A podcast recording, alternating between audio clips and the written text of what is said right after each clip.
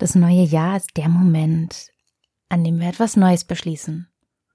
Und das steht dem, was wir uns eigentlich wünschen, diametral entgegen. Wir wollen keine Selbstoptimierung, wir wollen mehr Ruhe, wir wollen mehr Leichtigkeit und wir wollen von allem weniger, um ein bisschen mehr bei uns selber anzukommen.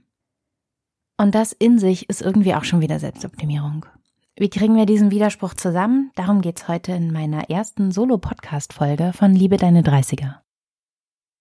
Du, also eigentlich wollen wir gar keine Kinder. Ich muss los. Ausnahmsweise mal keine Rückenschmerzen.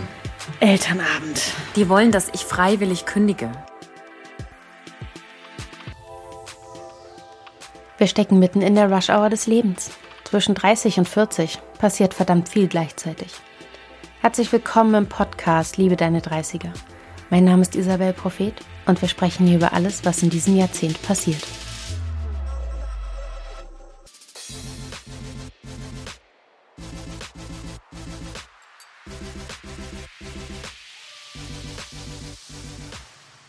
Niemand mag Selbstoptimierung.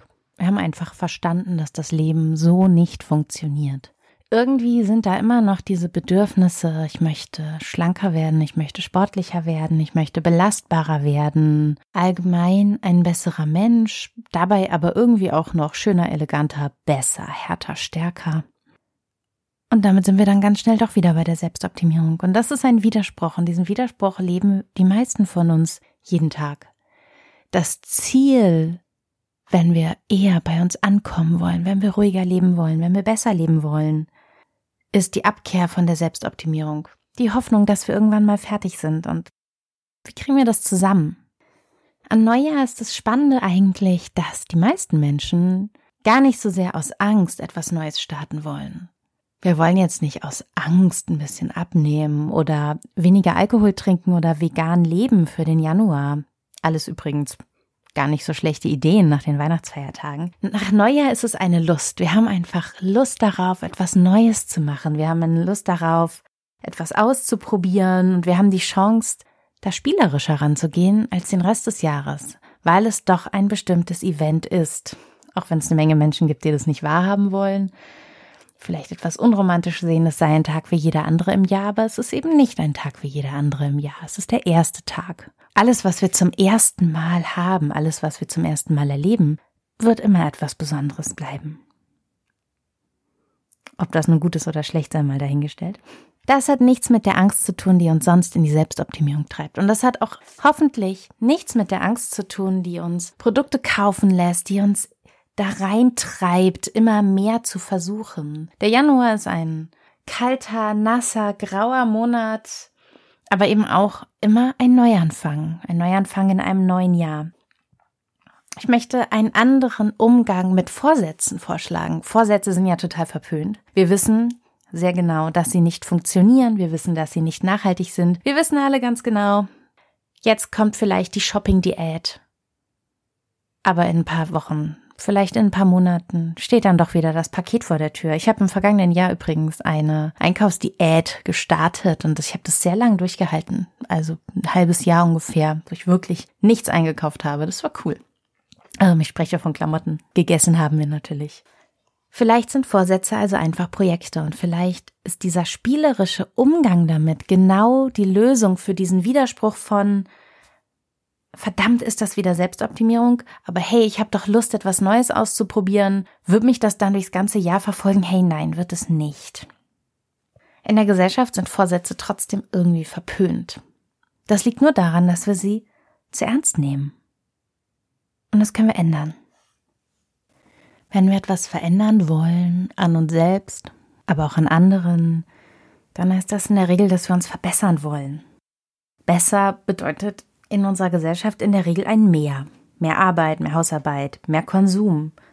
Moderne Übermenschen haben alles im Griff. Sie nehmen sich, was sie wollen, sie schlafen, wenn sie müssen.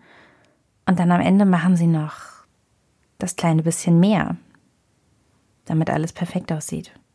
Wir nennen es Optimierung, aber in Wahrheit ist es eine Materialschlacht. Und das Material sind wir selbst. Unsere Körper, unser Lebensglück, unsere Zufriedenheit und unsere Gelassenheit. Wir geben immer mehr, und hoffen, dass es uns irgendwo hinführt. Und es kann nirgendwo hinführen, weil dieses immer mehr wie Dinge sind, die einen Raum füllen. Ich zeichne diesen Podcast immer in unserem, wir können es jetzt schick Ankleidezimmer nennen, wir könnten aber auch sagen, es ist ein riesen Abstellraum und der einzige Ort, an dem unsere Kleiderschränke passen, weil das Schlafzimmer so klein ist.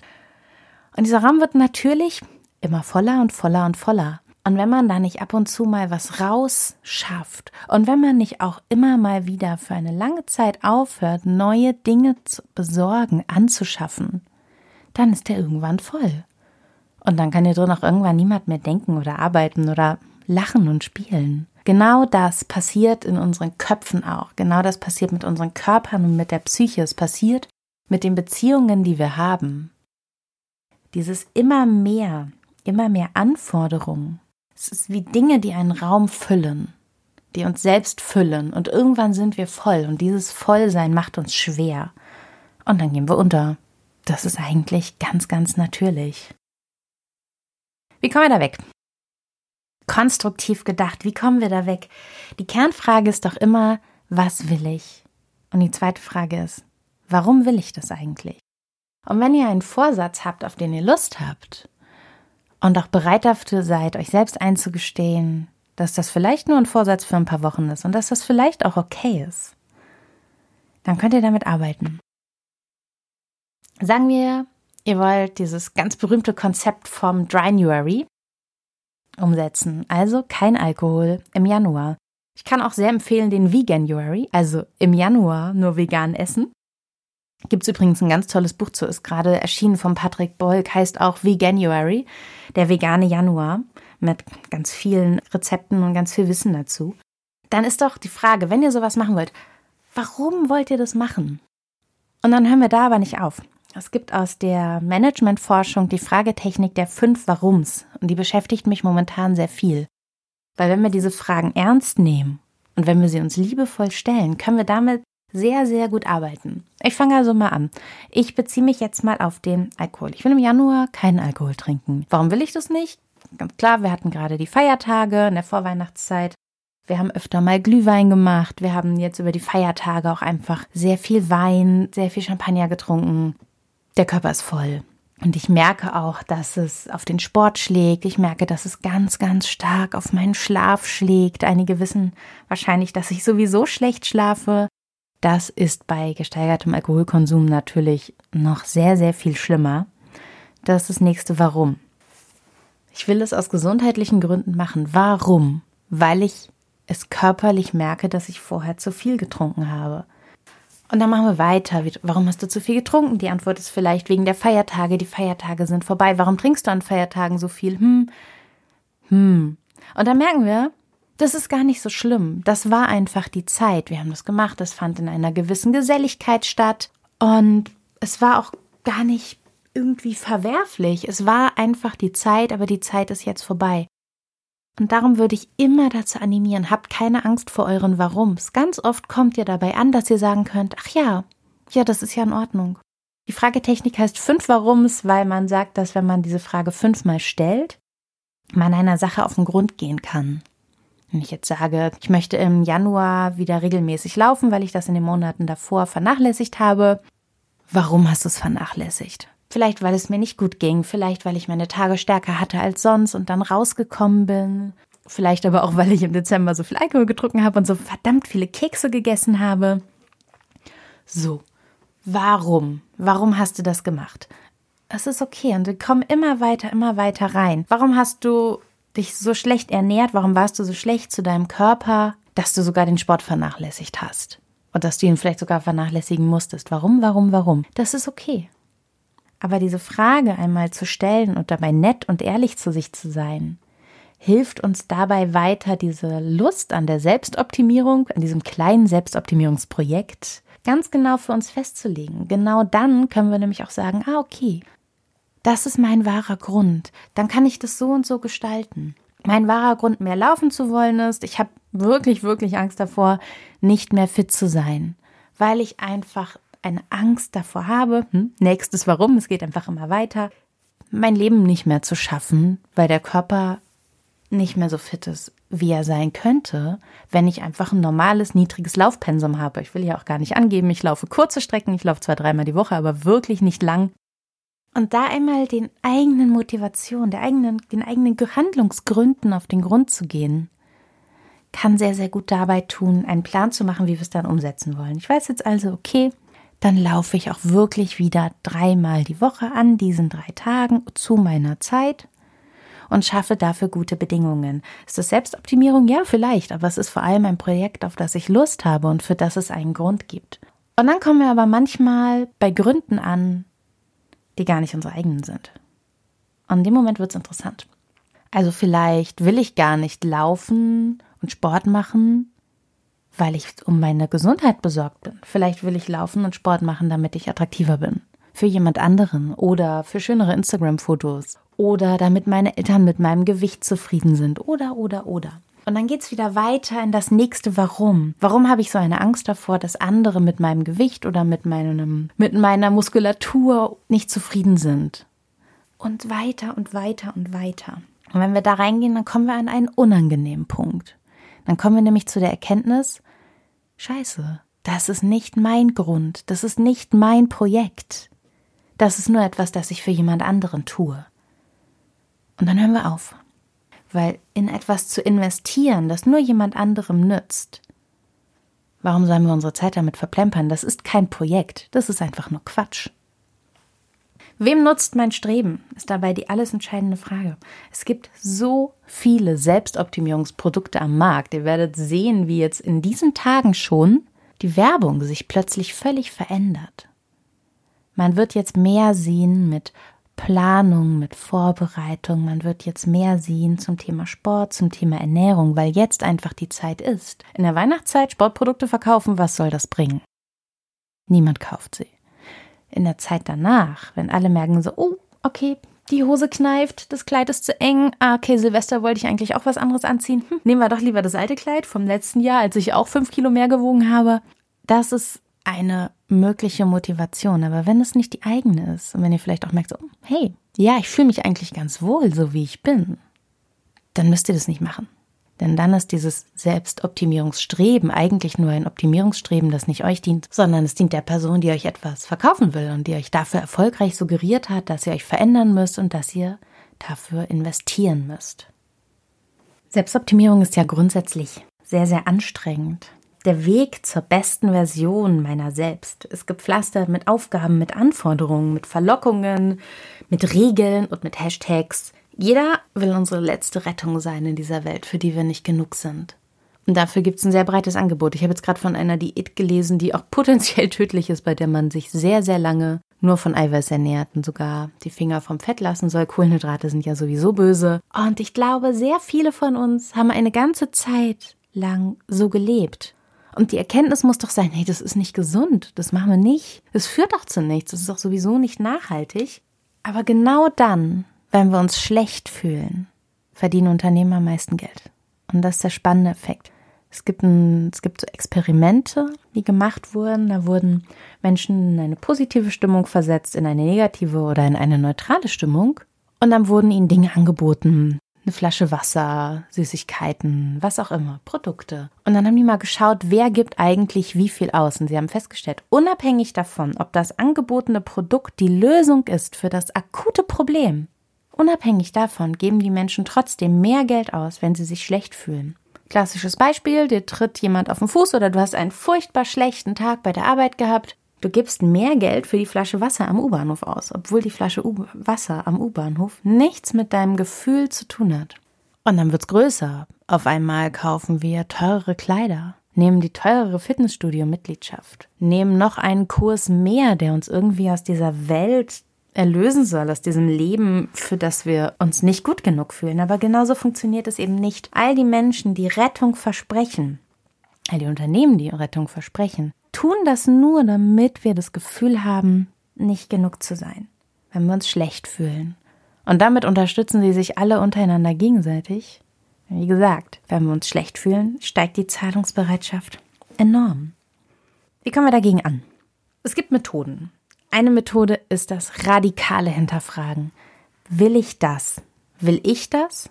will das wirklich ich selbst für mich? Habe ich da wirklich Lust drauf? Dieses Lustprinzip ist so gesehen gar nicht so schlecht. Ich sehe das sonst eher kritisch, weil ich denke, dass eine gewisse analytische Disziplin im Leben auch hilft. Aber manchmal kann man sich doch auch fragen, habe ich da gerade selbst wirklich Lust drauf, dreimal die Woche zu laufen und dafür teure Laufschuhe zu kaufen? Habe ich wirklich Lust darauf, noch einen Kurs zu machen? Habe ich wirklich Lust darauf, noch eine Sprache zu lernen oder noch eine Methode, noch eine Qualifizierung? Oder was will ich denn eigentlich selbst? Muss ich überhaupt fünfmal die Woche frisch kochen? Ist das nötig? Natürlich ist das viel gesünder. Aber wie komme ich dazu, dass dieses Gesamtgefühl einer Woche am besten ist? Möglicherweise beinhaltet das nicht, fünfmal die Woche am Herd zu stehen und Sachen klein zu schneiden. Möglicherweise gilt das für euch auch gar nicht. Die Frage ist immer, was gilt für dich selbst? Was ist dir heute wichtig? So die Aufmerksamkeit auf die eigenen Bedürfnisse zu lenken, ist schwierig. Und die Aufmerksamkeit auch auf das zu lenken, was man wirklich will, ist gerade dann am allerschwierigsten, wenn es uns schlecht geht, wenn wir uns vielleicht auch ein bisschen getrieben fühlen. Vielleicht auch von all den guten Vorsätzen, von all den Menschen, die in den nächsten Tagen wieder draußen vorm Fenster vorbeijoggen werden. Das muss man trainieren und es gibt keine andere Methode, als es zu üben. Und sich dann auch immer wieder selbst zu sagen, okay, ich habe diesem Selbstoptimierungsdrang nachgegeben und das ist in Ordnung. Oder festzustellen, ja, ich habe dem Selbstoptimierungsdrang nachgegeben, weil ich Lust auf ein Projekt habe. Und das ist auch in Ordnung. Selbstoptimierung ist nicht der Teufel. Nur weil wir ein böses Wort dafür erfunden haben, heißt es nicht, dass es niemals passieren darf. Natürlich dürfen wir streben. Es gibt gutes Streben und es gibt schlechtes Streben. Und wo die Grenze verläuft, das entscheidet jeder für sich. Das ist der entscheidende Faktor. Jeder entscheidet für sich selbst, was er und was sie machen möchte. Also, was ist jetzt ein guter Neujahrsvorsatz? Ich habe schon gesagt, zu meinen Vorsätzen gehört es, weniger einzukaufen, beziehungsweise jetzt auch erstmal für eine ganze Weile keine Kleidung zu kaufen. Damit bin ich im vergangenen Jahr schon gut gefahren. Und hey, ich habe genug Sachen für den Winter. Es war in den letzten Tagen auch schon kalt. Ich bin sowieso ganz gut ausgestattet und ich glaube, bei den meisten von euch ist es wahrscheinlich auch so. Möglicherweise braucht ihr neue Unterwäsche. Man ersetzt seine Unterwäsche ja generell nicht so oft, wie man sollte. Das solltet ihr mal nachschlagen. Aber die meisten Sachen haben wir schon. Und vielleicht, und ich habe es auch gemacht, vielleicht gibt es gerade sehr viele Menschen, die in den vergangenen Wochen viel mehr Pakete bestellt haben, als sie eigentlich wollten. Und auch nicht bei den Versandhändlern, zu denen sie eigentlich wollten. Und vielleicht lassen wir das auch nochmal bleiben. Das sind meine Vorschläge, ihr müsst es nicht machen. Das ist das, was ich tun werde. Weniger kaufen und mehr einfach sein. Übrigens, eine Sache, die sehr dabei hilft, weniger einzukaufen, ist, sich von Sachen zu trennen, die man nicht mehr trägt, weil man dann nämlich die Sachen, die man tatsächlich noch mag, viel sichtbarer hat. Ich werde weniger essen, weil ich definitiv weniger essen möchte. Ich möchte einfach nicht mehr den ganzen Tag damit beschäftigt sein, zu verdauen. Meine Güte, Weihnachten während der Corona-Pandemie ist halt auch einfach ein bisschen, als wäre man in so einem All-Inclusive-Hotel, wo es drei Mahlzeiten am Tag gibt, davon sind zwei warm und es sieht alles so lecker aus und dann gibt es immer noch einen Teller und noch einen Teller und so war Weihnachten. Ähm, ich möchte weniger kaufen, ich möchte weniger essen, ich möchte auf jeden Fall keinen Alkohol trinken. Ich werde sehr, sehr viel vegan essen in den kommenden Wochen, einfach weil ich Lust drauf habe und weil ich das auch für eine für mich gute Ernährungsform halte. Und irgendwann hört das wieder auf. Und auch wenn ich alles, was ich gerade beschrieben habe, für, für die Grundlage eines sehr guten Lebens halte, weiß ich genau, das bleibt nicht. Und ich finde es vollkommen okay. Nicht jede gute Tat muss eine Gewohnheit werden. Die meisten Dinge werden sowieso keine Gewohnheiten in dem Ausmaß, wie uns das versprochen wird. Das ist in Ordnung. Gehen wir doch liebevoller mit uns selbst um und gehen wir verspielter an unsere Vorsätze ran. Vielleicht ist dieser eine Vorsatz nur ein gutes Projekt. Wisst ihr noch früher, als wir, ich weiß nicht, als wir klein waren, da hat man ja auch noch sehr viel geraucht. So, und auch als wir in den Anfang der zwanziger waren, haben die Menschen auch noch echt viel geraucht. Und dann gab es ja immer diesen Neujahrsvorsatz, ich will aufhören zu rauchen. Und natürlich ist das ein Vorsatz, der idealerweise dann für immer erfüllt ist. Aber heutzutage sind die Dinge, die wir tun, nicht mehr so schlimm. Ich will mehr Sport machen, aber es ist nicht schlimm, wenn es dann doch nicht zur ewigen Gewohnheit wird und ich mich morgens, bevor ich richtig wach bin, im Park wiederfinde. Hey, das passiert sowieso nicht. Ich werde auch nicht morgens irgendwie in, in Meditation aufwachen. Im Gegenteil, dann würde ich auch lieber weiter schlafen, glaube ich. Aber es ist okay, Vorsätze irgendwann auch mal ziehen zu lassen. Ein Jahresanfang ist ein Neubeginn, aber wir werden nicht dauerhaft in diesem Zustand des Neubeginns verharren können. Irgendwann kommt das Leben wieder. Und auch unsere Ideale übrigens sind überhaupt nicht konstant. Mal soll man schlank sein, dann soll man Rundungen haben, dann soll man sportlich sein, dann soll man drahtig sein, dann soll man stark sein, dann soll man weich sein, kurze Haare, lange Haare. Was soll man essen? Jetzt sind es, Avocados sind ja auch schon wieder out, Kichererbsen sind in. Dann aß man irgendwie auch eine Zeit lang ständig Eier oder Thunfisch. Meine Güte, diese Thunfischzeit. Ideale ändern sich, Moden ändern sich. Und Optimierung ist grundsätzlich viel zu anstrengend, um stabil zu sein. Wisst ihr noch, wie alle Menschen Alle Menschen, als wir Teenager waren, Eastpacks gekauft haben, weil das die allerbesten Rucksäcke sind und die sowieso dreißig Jahre Garantie haben? Also, dass ich diese Dinger gekauft habe, ist zwanzig Jahre her. Wer von euch trägt eigentlich noch sein Eastpack? Das zum Thema Optimierung, das bleibt alles nicht. Das beste Ding, das beste Produkt, der beste Lebensweg wird sich wieder ändern. Und das darf so sein. Wie kriegen wir da jetzt ein gutes Leben draus hin? Es gibt dieses Zitat von, ähm, von Kardinal John Newman, der gesagt hat, Leben heißt Veränderung und wer perfekt ist, der hat sich oft verändert. Und das halte ich für ziemlich großen Bullshit. Ich würde sagen, das Gegenteil ist wahr. Leben ist doch eigentlich das, was zwischendurch passiert. Leben ist das, was passiert, wenn mal Stillstand herrscht, wenn wir eine Pause haben. Und genau diese Zeit darf auch dieser Januar sein. Und auch jede andere beliebige Zeit darf auch mal an einem sehr, sehr ruhigen Abend stattfinden. Aber wir haben das nie dauerhaft. Und das ist okay. Also, was machen wir jetzt mit unseren Neujahrsvorsätzen? Wir machen ein Projekt daraus. Möglicherweise müssen wir einfach trennen zwischen Projekten und dauerhafter Veränderung. Wenn ihr aufhören wollt zu rauchen, klar, dann ist die dauerhafte Veränderung ganz gut. Für viele Dinge im Leben mag das gelten, aber für ganz viele Dinge, für noch viel mehr Dinge gilt es nicht. Sachen, die wir uns vornehmen, dürfen temporär sein. Kennt ihr diese Meditations-App, bei der man irgendwie darauf hinstreben soll, dass man dreihundertfünfundsechzig Tage im Jahr meditiert und das dann auch in dieser App einträgt? Und oh mein Gott, ich finde das, ich finde Meditation großartig, aber dieses, diese Form von Wettkampfmeditation, bei der ich es schaffen muss, bestimmte Ziele zu erreichen in einer bestimmten Zeit und gemeinsam mit anderen oder auch nicht. Und jeden Tag, ey, das geht nicht, das schaffe ich nicht. Das passt auch gar nicht zu meinem Alltag und das ist in Ordnung. Also vielleicht starte ich für meinen Januar noch ein Meditationsprojekt und nehme mir vor, vielleicht nehme ich mir sogar vor, jeden Tag zu meditieren. Ich schrieb mir aber nicht ein, dass ich das jetzt bis ans Ende meines Lebens mache oder bis zum einunddreißigsten zwölften zweitausendeinundzwanzig. Das passiert nicht und das ist okay. Dieses Streben nach Gewohnheit, dieses Streben nach dauerhafter Veränderung ist schön, aber es ist zu viel, es ist zu anspruchsvoll. Und dann ist das, was die Abkehr von der Selbstoptimierung bedeuten sollte und begründen sollte, ein neues eigenes Selbstoptimierungsziel geworden. Und dann haben wir nichts gewonnen.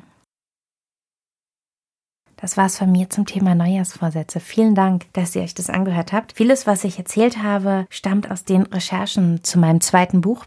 Das heißt, wie gut soll ich denn noch werden? Wenn ihr Lust habt, schaut ihr mal rein. Und ich freue mich sehr, wenn ihr in der kommenden Woche wieder im Podcast seid. Zum Thema Jahreswechsel und Ziele kann ich euch noch sehr eine der letzten Episoden von Melina und Timon Roja im Podcast Still und Stark empfehlen. Das war richtig gut. Da erzählen sie, wie sie neue Ziele für ihr Jahr festlegen. Und ganz aktuell auch von Kerstin Fuhrmann im Podcast Gefühlt Erfolgreich. Da geht es um Reflexionsfragen und darum, wie wir dieses Jahr, das hinter uns liegt, eigentlich betrachten. Und das kann eine ganz tolle Grundlage schaffen, Neues festzulegen, neue Wünsche zu entdecken.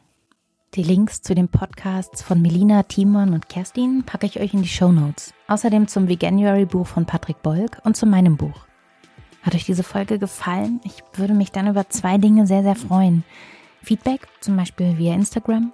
Und wenn ihr diese Episode mit jemandem teilt, der sie auch mögen könnte. Vielen Dank. Ich hoffe, wir hören uns bald.